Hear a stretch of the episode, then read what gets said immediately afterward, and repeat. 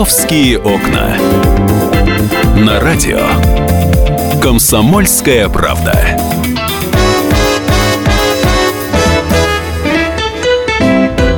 Здравствуйте. Ну что же, продолжается программа «Московские окна» на 11 часов 17 минут столицы. И в ближайшие полчаса мы будем разбираться с тем, что уже у нас произошло со станции метро Микинина.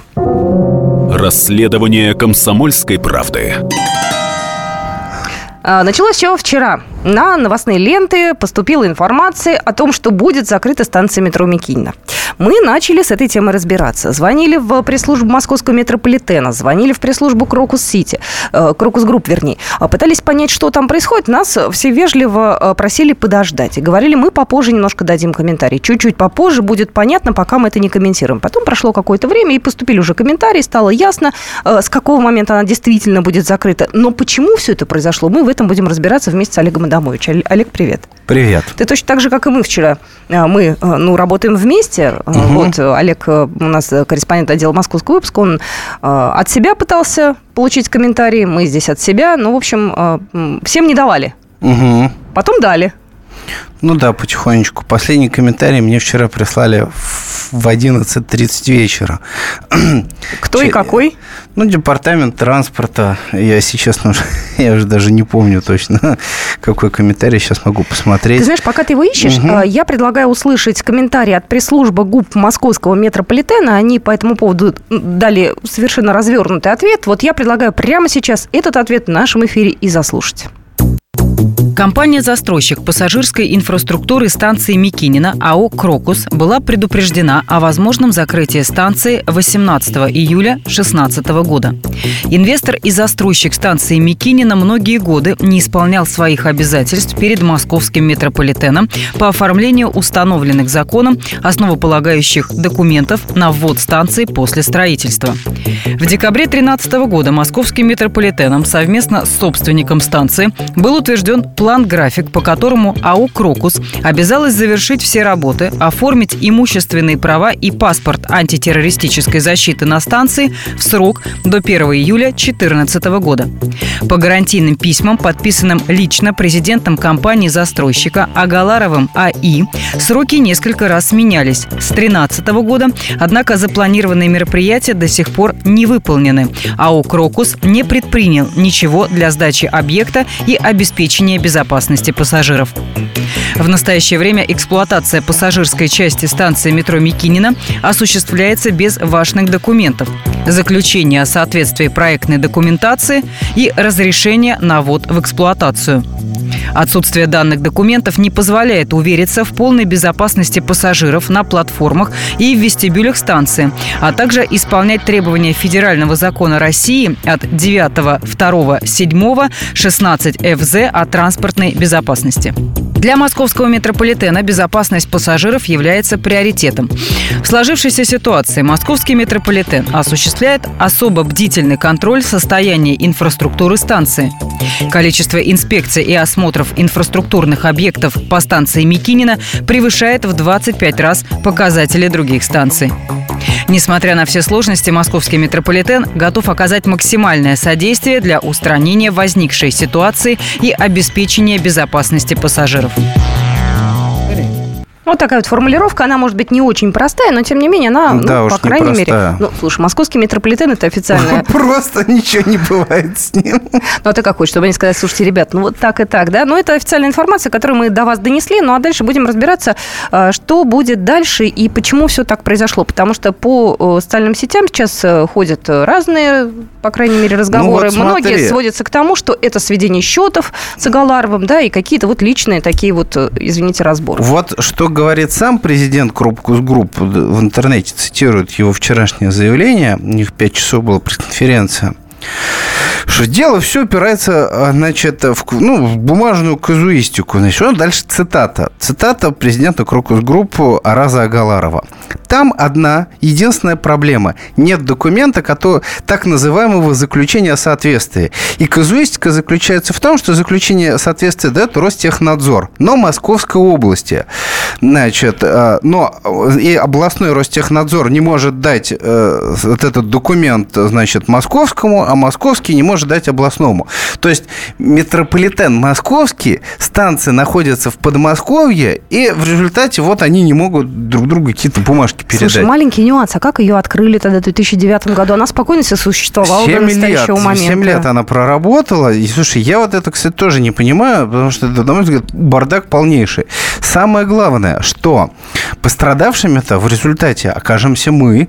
Там, на секундочку, около станции Микинина, помимо этого несчастного Крокуса, который, кстати, это магазины, выставочные центра, там, концертный, ну, бог с ним, ладно, туда еще можно на машине доехать. Но там 100-тысячная Павшинская пойма находится, у которых нету вообще никакого метрополитена, э, и, значит, э, Микинина к ним ближайшей станции даже специально построили пешеходный мост, чтобы люди могли ходить напрямки, а то они зимой по льду реку пересекали, что, прям скажем, конечно, ни в какие ворота не лезет, но сейчас у них мост.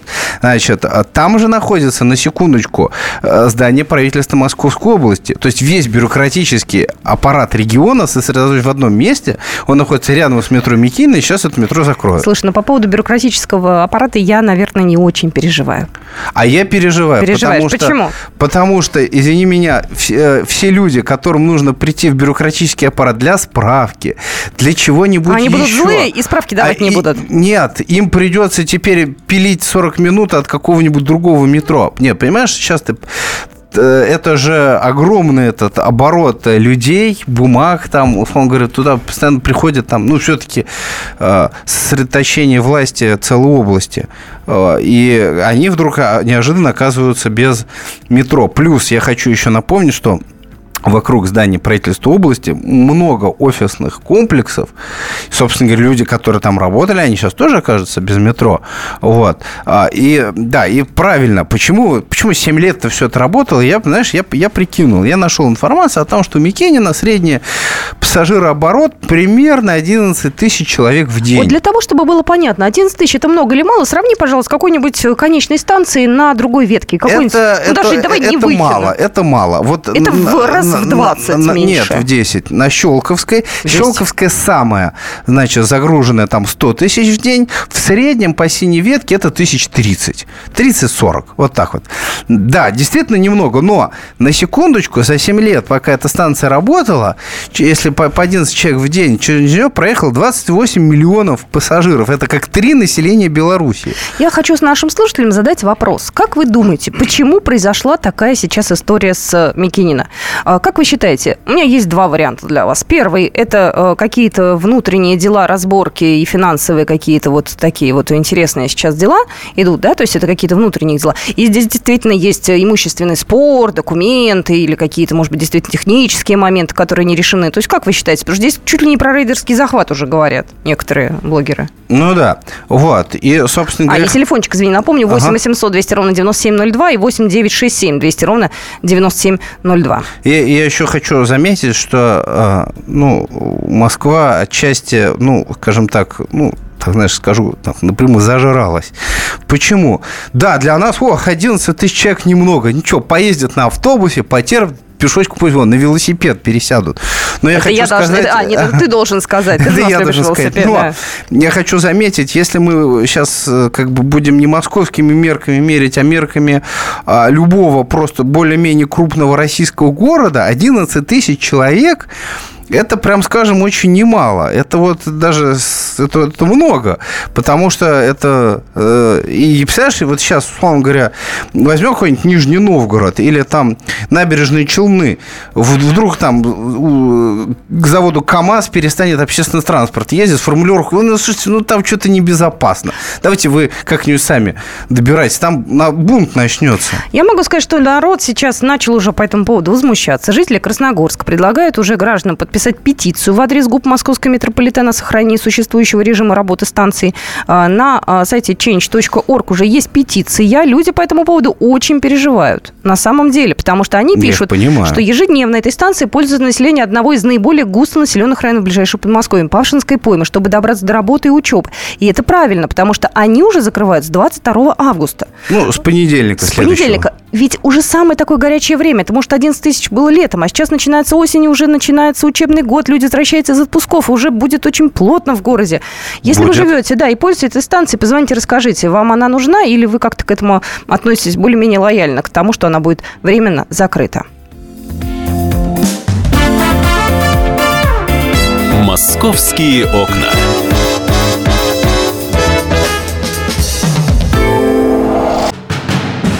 Мы живем в горячее время.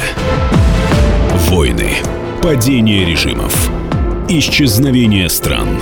Предсказать заранее такое невозможно. Но увидеть, как на наших глазах меняется мир, реально. Путевые заметки нашего спецкора Дарьи Асламовой – Программу «Горячие точки» слушайте по средам в 20.05 на радио «Комсомольская правда».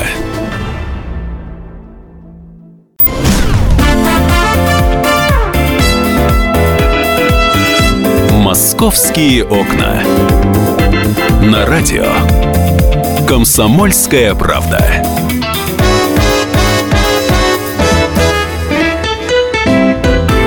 Половина двенадцатого в Москве. Мы всех приветствуем. Мы это я, Екатерина Шевцова, Олег Адамович, корреспондент отдела московского выпуска. И в этом отрезке эфира мы обсуждаем а, станцию метро Микинина. Будет она закрыта 22 числа или все-таки этот момент, а, возможно, а, ну, каким-то образом смогут переломить? Я не знаю сейчас, на каком уровне и на какой стадии сейчас идут переговоры.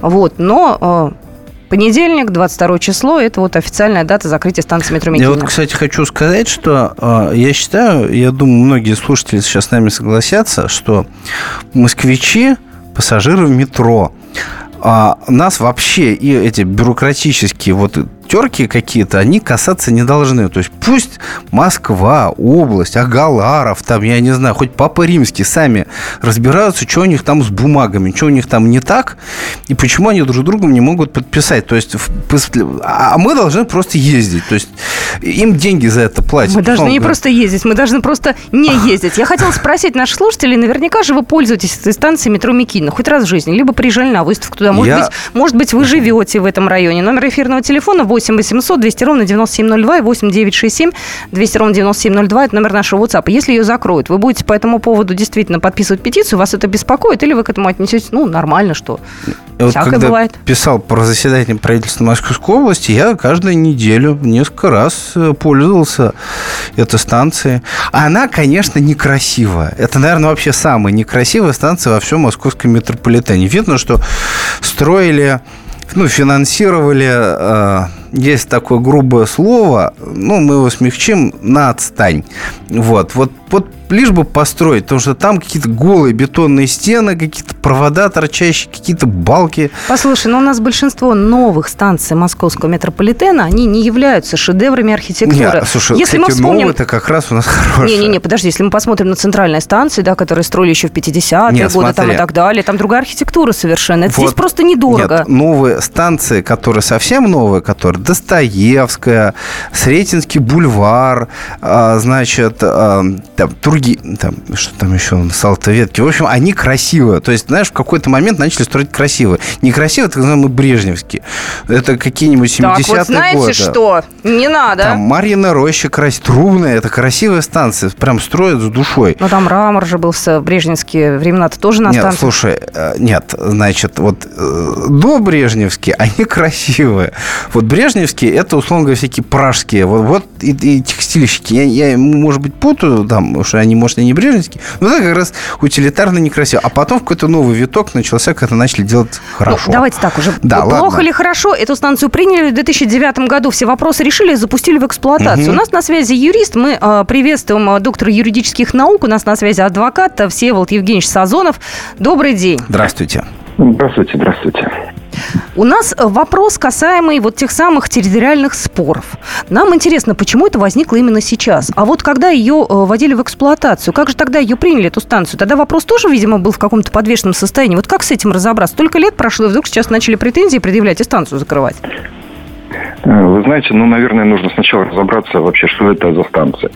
Потому что по имеющейся информации это единственная станция московского метро, которая построена по принципу государственно-частного партнерства. И это мы уже все знаем, уже, уже все выяснили, понимаю, да. Не, нет, вопрос в том, что из себя представляет этот принцип, да, ну давайте мы с ним разберемся, от- Давайте. отсюда пойдут и все остальные вопросы. Ага.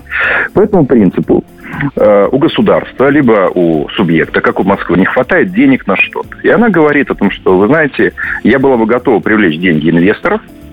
Инвестор такой появился в лице Сагаларова, э, который может профинансировать строительство станции. Естественно, инвестор просто так финансировать не будет. У него есть какие-то свои цели. Ну, э, цель увеличения э, пассажиропотока или проходимости э, клиентов через свой торговый центр, возможно, получение какой-то земли от Москвы и Московской области. И в любом случае, после того, как эта станция финансируется и строится, инвестор должен получать компенсацию. Ну, в течение некого количества лет. 5, 10, 50, 100 лет. То есть это обычный инфраструктурный проект. Поэтому инвестор Сагаларов, как мы понимаем, заплатил деньги. Принимал он какое-то участие в строительстве не принимал, мы не знаем. Но, тем не менее, ему Москва или область э, для этого проекта выделили землю. Метрострой э, построил эту станцию, э, построили сверху здание. И затем Сагаларов, не имея никакой возможности ее эксплуатировать, он был обязан по контракту государственно-частного партнерства передать эту станцию московскому метрополитену, который ее должен был принять, ну, потому что без приемки невозможно, и должен был эксплуатировать. А денежные средства, которые он получал от эксплуатации, ну, возможно, от пассажиров и так далее, он должен регулярными платежами э, перечислять Сагаларову. Но, опять-таки, нужно смотреть контракт, да, потому что различные формы ГЧП. Это и есть эта форма. Поэтому э, именно в контракте должно было быть указано следующее. На чьем балансе находится здание станции, потому что это объект недвижимого имущества. Эксплуатация однозначно должна быть находиться э, в ведении московского метрополитена. То же самое, как и ответственность за все безопасность, использование, допуски и так далее, потому что, естественно, эта станция находится в замкнутом цикле и цикле метрополитена. Сдать ее в девятом году э, ни Сагаларов, никто другой просто так не могли. Есть определенный прием, э, порядок сдачи и приемки станции метрополитена. За это отвечают определенные люди, э, которые отвечали тогда и, возможно, которые отвечают сейчас. Поэтому станция должна была быть технически исправна. И никакого отношения к от- э, контракту между Сагаларом и Москвой безопасность станции, она вообще иметь не могла. Более того, в этом контракте должно быть четко указано, кому принадлежит станция, кому принадлежит земля, кто и когда за нее платит, и кто компенсирует э, расходы инвестора, в данном случае Сагалар. Ни о чем об этом нам с вами не говорят. По всей видимости, либо э, возник конфликт между инвестором и Москвой, то есть Москва что-то стала не выполнять, потому что инвестор ничего не выполнить не может, он уже ее сдал э, в девятом году. И он может только требовать деньги. То есть больше ничего он делать не может, у него прав никаких нет абсолютно. И на, в результате этого конфликта, либо того, что выяснилось, что станцию приняли с нарушениями, о чем нам тоже с вами не говорят, и раз ее приняли с нарушениями, то должна была у нас тут быть прокуратура, э, полном составе, потому что если это нарушение, которое угрожает жизни людей, то кто-то за это должен отвечать, о чем нам тоже сами не говорят. Э, Появляется информация о том, что мы теперь станцию проезжаем, мы ее не открываем, и мы ее не используем. Тем самым мы денег, если мы ее не используем, мы не платим денег кому? Абсолютно верно, мы не платим денег инвестору и Сагаларову. Мы говорим, вы знаете, ваша станция плохая, поэтому никаких денег вам платить не можем. И вот эта подковерная игра, потому что она именно подковерная, то есть для того, чтобы в ней разобраться, нужно запросить контракт у Москвы и Сагаларова, посмотреть, были ли платежи, кто какие нарушения допускал, а затем понять, э, а если есть проблемы, связанные с безопасностью людей, то кто за это персонально должен отвечать, кто ее принял, и что это за проблема. Всеволод Евгеньевич, Не у нас просто так? времени осталось буквально вот э, минутка. Ну, Э, Я постарался просто просто объяснить, Да, да, да. было ясно. Да, да. Спасибо. У меня вопрос один. Как вы думаете, в ближайшее время, там, не знаю, за неделю вопрос решится или нет? Как вы считаете? Я думаю, что вопрос на самом деле носит финансовую подоплеку. И если Воробьев, э, который заявил о том, что он поедет договариваться э, с Собяниным, приедет и договорится об этой составляющей, то формально нам скажут, что какие-то мероприятия проведены, и станция снова открыта. Понятно, Вот и спасибо, Спасибо. спасибо, Разъяснили нам все. Напоминаю, что у нас О. на связи был доктор юридических наук, адвокат Всеволод Сазонов. Да, кстати, тут еще информация была о том, что земельный участок, ну, кстати, открытая информация, на которой угу. станция метро находится, находится как раз э, в, собственности, в частной собственности. А у нас по всем правилам э, инфраструктурные объекты, они должны быть на государственной земле. Вот, видимо, еще с этим что-то может быть. Кстати, знаешь, тут забавный парадокс получается. Выходит, что 7 лет пассажиру московского метрополитена не обеспечивали безопасность. А, ну, как сейчас говорят, это значит, кто-то, кстати, должен понести ответственность, я думаю, сотрудников метро раз, раз мы так заговорили. Мы будем следить за этой ситуацией. На самом деле очень интересно. И если в ближайшее время будет какое-то развитие, то обязательно Олег Адамович вам об этом расскажет. А подробности читайте на странице «Комсомольской правды». Будьте с нами. «Московские окна».